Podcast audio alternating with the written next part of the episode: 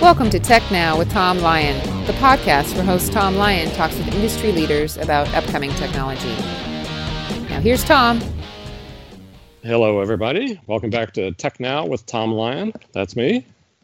Our guest today is Ray Rothrock, who's had a very distinguished career as a venture capitalist here in Silicon Valley. Uh, got a real job, though, as CEO of Red Seal. Um, and uh, has become quite the expert in cybersecurity. Also, he was uh, the first and at this point longest investor in Checkpoint Software, which is one of the original internet security companies. Um, and Ray, Ray and I met when he worked at Sun.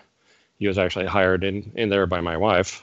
So we have lots of touch points, including uh, kids in the same school, et cetera, et cetera. So Welcome, Ray. How are you today? I'm great, Tom. Thanks. It's uh, we do have a lot of touch points if you go that far back. Yeah, it's good. Yeah. Even Texas, right? So you're yeah, that's right. I'm from Fort Worth. You're from El Paso. Yeah. yeah. You're an Aggie. Yeah. Well, you could have been. I could have been, but I escaped earlier. yeah. anyway, so uh, we're going to talk some about security and. Sure. Uh, you've got a book out called Digital Resilience. Right? Correct. Um, but what I'm really interested in talking about is nuclear energy.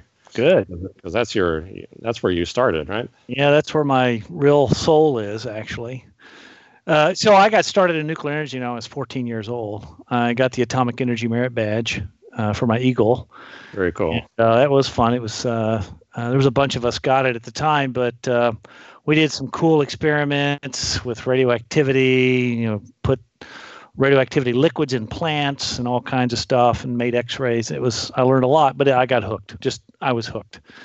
And then uh, i subsequently went to texas a&m where i got my bachelor's degree in nuclear energy and then mit first my graduate work and then into the industry where i was a nuclear safety engineer at a power plant for a couple of three years and then into the fuel cycle. So i oh. it's a big deal.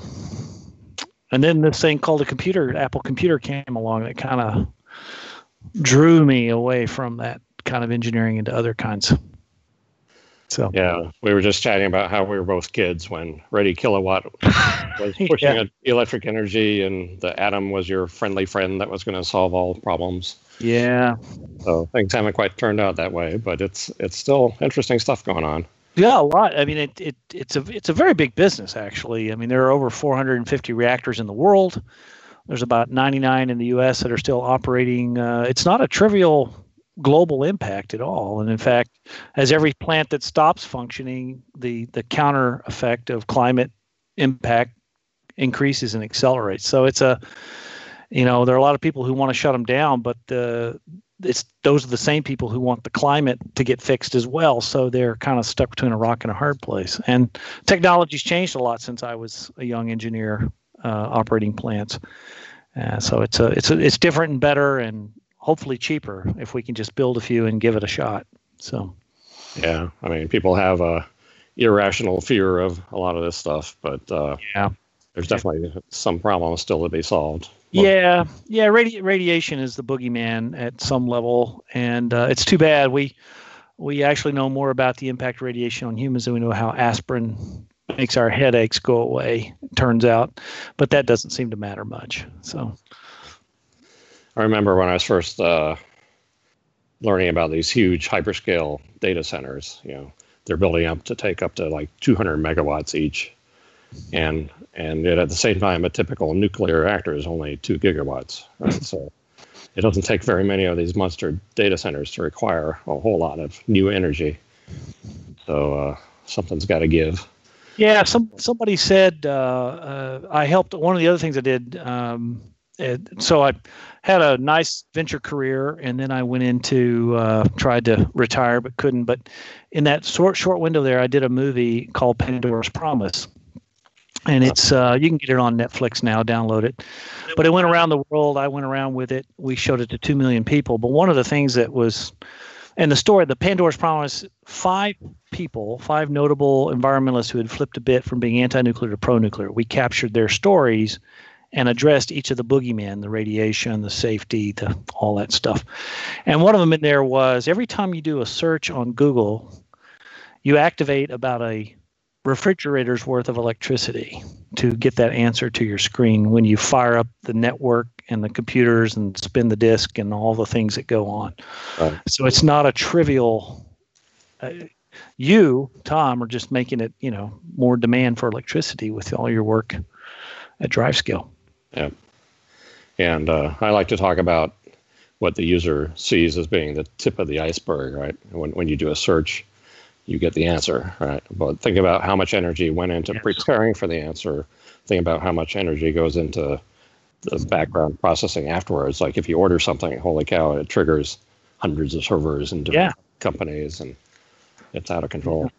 So electricity is essential to our data world, our yeah. digital world, and we need more electricity. We need cleaner electricity. Yeah. So i am back in the game, if you will. I've made an inv- two investments in nuclear energy, on one with my firm Venrock, and then one on my own.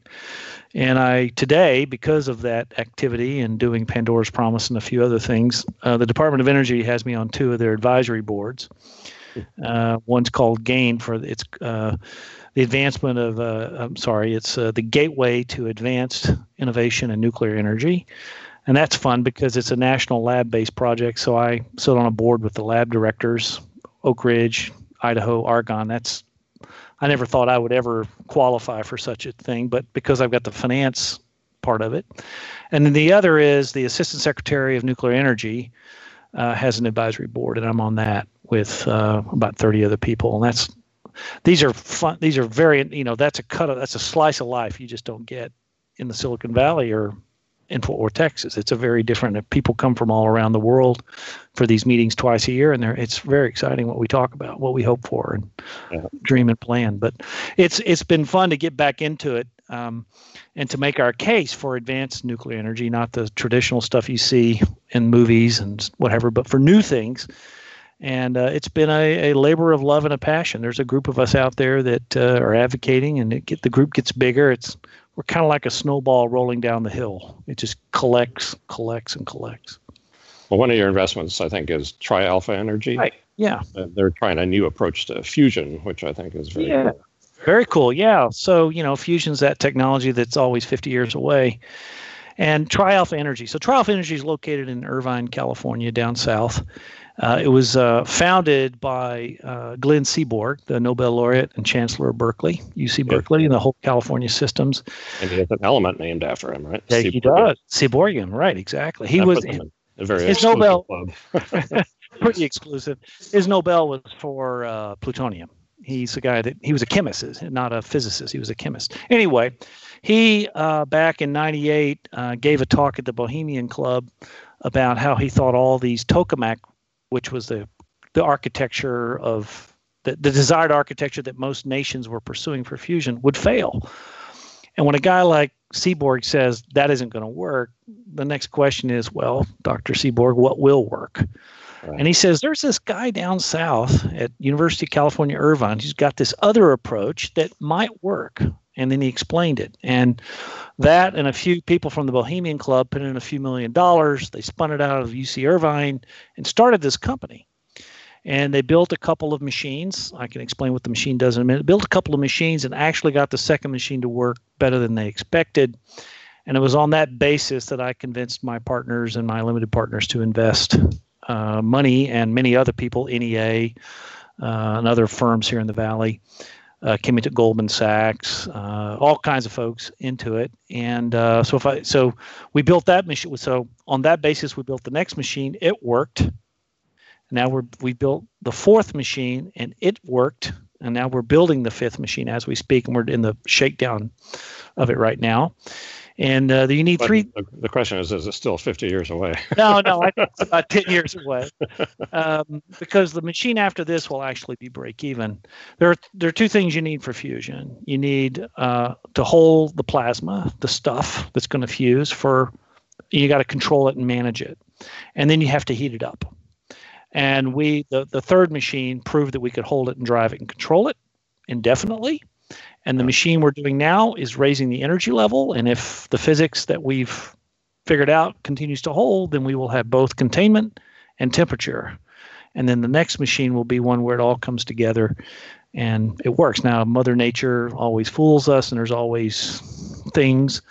Uh, but the good news is Google is helping us with a lot of their machine learning capability. That's a very fun dimension of this project. Oh, and uh, to figure out the plasma containment, I think I read. Well, you probably read about it. Um, on every experiment, there are about six thousand knobs on the machine, uh, and we have a team of people. And when you shoot, when you do a shot, it's called last about 10 milliseconds or 20 milliseconds. You do a shot, you collect all this data, and then you got to analyze it. And we used to have people that would, in real time, analyze as much as we could, maybe three or four dozen of these knobs. Now we analyze 6,000 knobs at a time. The machine learning tells us which one matters, then we tweak those, and our method of learning is probably tripled from when we did it the old fashioned way. And we used to, when we were exploring what we call regions of physics, temperature and time kind of things, uh, we would have to explore all the edges, the boundaries. That's the way you do science. But with machine learning, we can predict what the boundary is in one corner and what the boundary is in another corner, and we don't have to go there. Oh. And occasionally we still do just to say, well, the machine learning thinks it's going to be 25 and we'll go there. And sure enough, it's 25 and we'll say, good. So our confidence that our physics is good and the machine is doing what it's supposed to do is way up. And that's very exciting. We have all in the world to date, there's been about probably, I don't know, 150,000 shots fired by all machines created by mankind in the last 60 years. TAE's done 100,000 of them. Wow. In the last 20 years. So, yeah. So, so way, the, way back when I was at Princeton, uh, Princeton has their plasma plasma physics lab, and they were yeah. doing their doing their tokamak, and uh, I had a little helped on a little project down there. But I got I got to attend one of the shots. Did and, you? And they had a, a three story high flywheel uh, storing out the energy for the sucker. And when they fired off the shot, you could hear the thing slow down. It was just like, it a scary amount of energy. Yes. Yeah, we don't have a four story flywheel, but we have four flywheels that are about as big as the room we're in 10 by 10 by 20 or so. Uh, and you do hear them wind down. It's, um, yeah, you can't do it on the grid. You would bring down Irvine. Irvine would get a little brown out every time you hit the button. Okay. So, uh, uh, but we've raised, so the other, so interesting to mention, so we've run about 100,000 shots. We've moved physics way forward. Uh, the other thing, we've raised about $600 million, a private capital, no government funds, no tax, no taxpayer dollars in this project ever anywhere. So uh, one of the, I think, an interesting thing is, you know, venture cap. So how does venture capital apply to science? At my firm, Venrock, we did a lot of science. We did a lot of life care science, biology, things like that. So one of the good things that VCs are good for, besides writing the check, is they keep the company focused. And when you're doing science, sometimes scientists like to wander off and chase other things just because they're curious. They're naturally curious people. Well, a lot, of, a lot of good science comes from that. But totally, absolutely. I'm not saying it's bad, yeah. but VCs keep them focused on the goal. Right. And so we have successfully, on a milestone basis, raised all this money you know, year after year, we're always we're constantly raising money. As a VC, I used to say, you're always raising money. It's just a matter of when you close close the deal.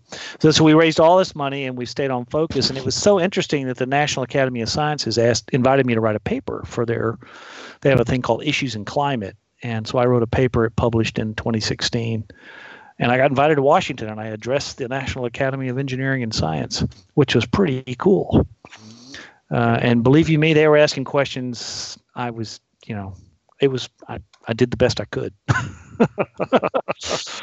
but uh, those kind of those, that's that's led to some interesting conversations yeah. along the way. So well, it's a fun project. It's still ten years away, and we still need to raise another billion dollars. Uh, we're out with all our science, so the world's the world science critics are evaluating this, and you know you can you know one of the things I don't know which famous scientist said it, but when you make incredible claims, you have to have incredible evidence. And so our story has been one of building incredible evidence validated by third parties. So yeah, yeah. it's a big deal. Well, it's very cool. It's such an area of passion for you. Yeah, it's fun. It's fun. So maybe we should shift gears and talk some about Red Seal. What what's Red Seal all about? Yeah, Red Seal. Red Seal is a company I helped finance uh, its first financing in 2004 when I was at Venrock. Red Seal's technology interprets a network, all its configuration information, and builds a software model of it. Much like a spreadsheet is full of formulas and gives you results and numbers and stuff, we build the same thing for a network. So every configuration file, every uh, you know from to port and protocol in the network, we analyze and build a soft model when you have a model, as you know, Tom, uh, in math, you can ask it questions, you can interrogate it, you can find problems, you can find things that are good and bad. And so, over the last uh, four years since I've been CEO, we've we accelerated things. Not only do we create a model, but now we score it. We can judge whether or not you've done it right. We've built in automatic compliance and other things. And in the world, uh, normally it's a joke, but normally when um, when a VC, when the VC that founded the company becomes a CEO, it's the end of the company. That's usually our job, right? We start them and end them sometimes, right. unfortunately. But in this case, when I joined, my goal was okay, time to deal with it. Um, this thing called Target happened. And suddenly we had a different cyber problem in the world. Target, the stuff was inside. And then we had JP Morgan, Home Depot, Anthem, Sony, OPM, on and on and on and on. So I said, wow, if we've got this model and the bad stuff is in your network, wouldn't it make sense to know where and how the bad stuff is moving around?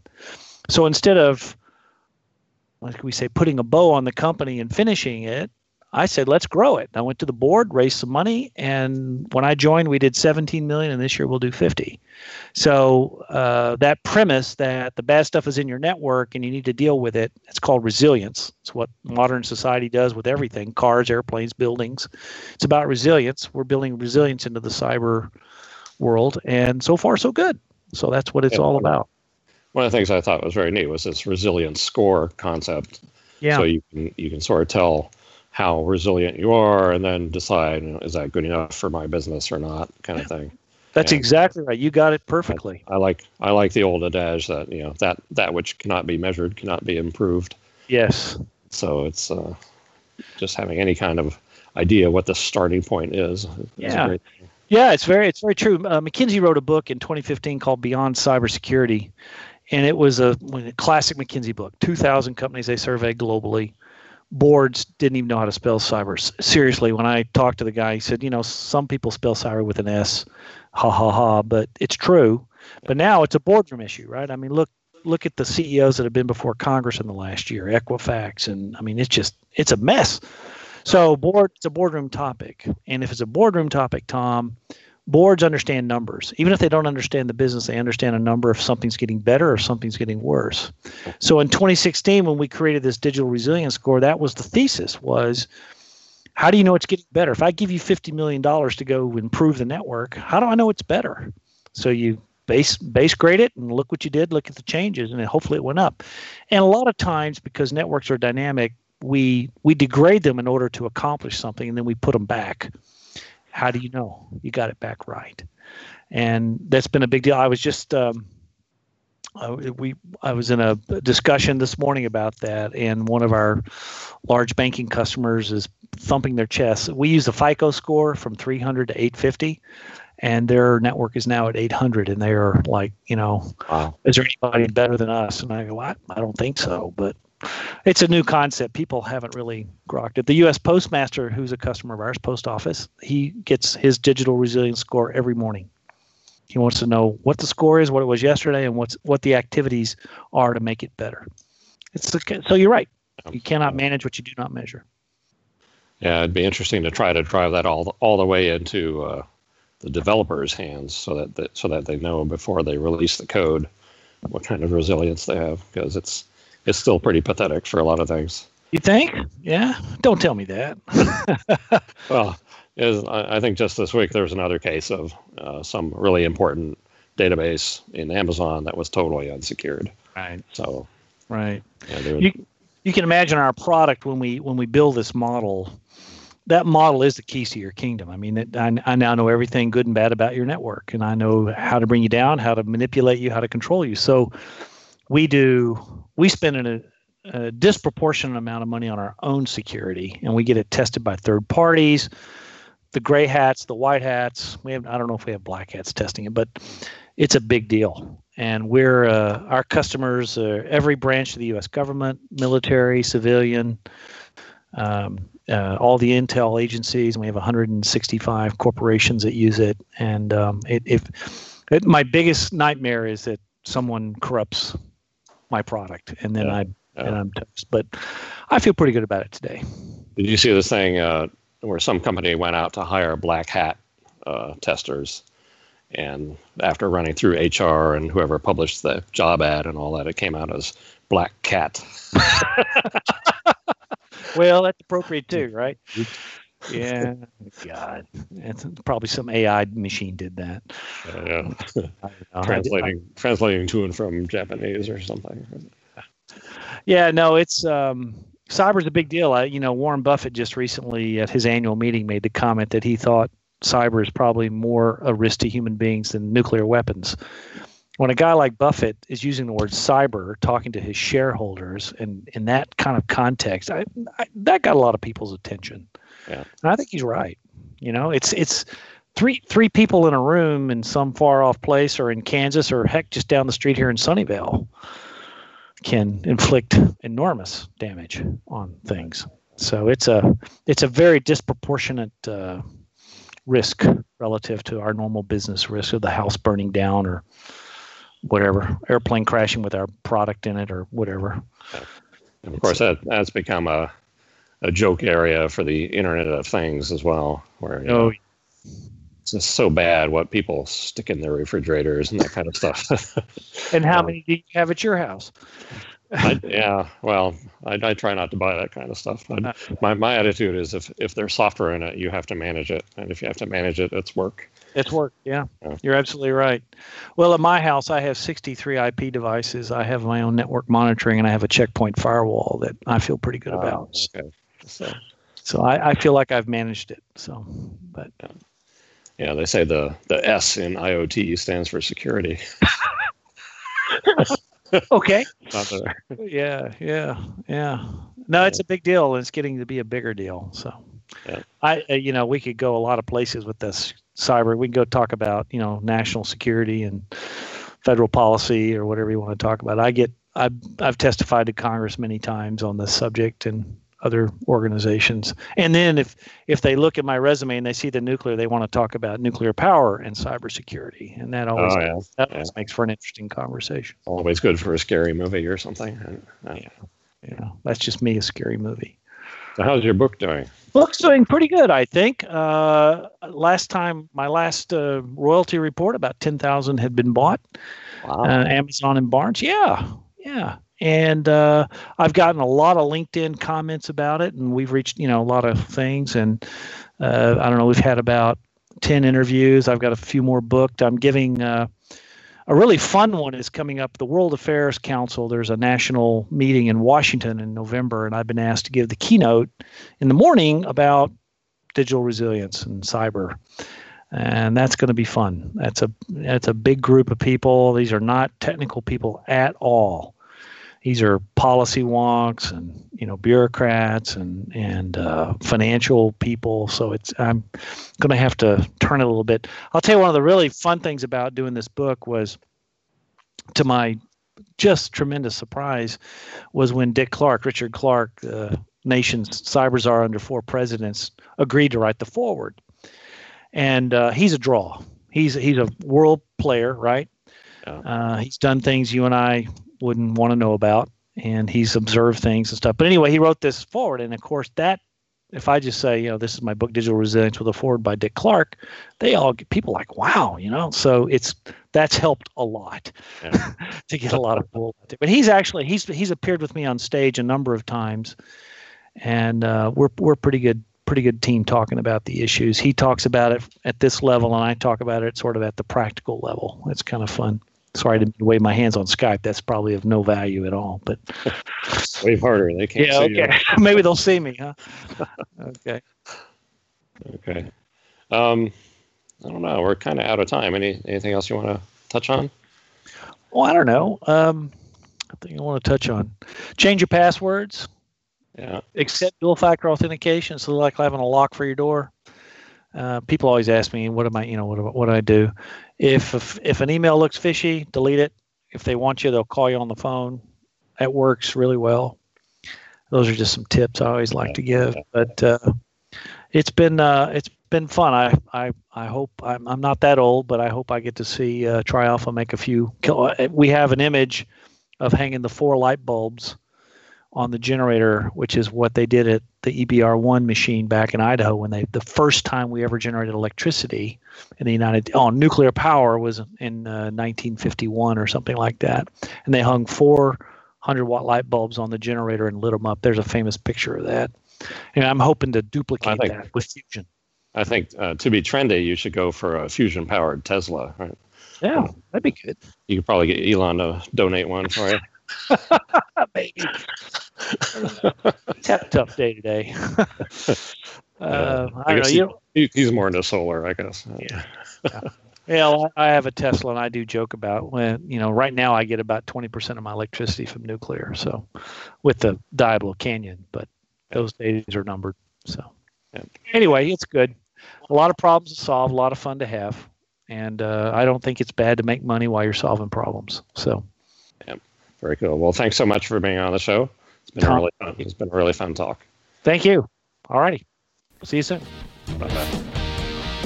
Thank you for listening to Tech Now with Tom Lyon. We welcome your feedback and tell your friends to tune in.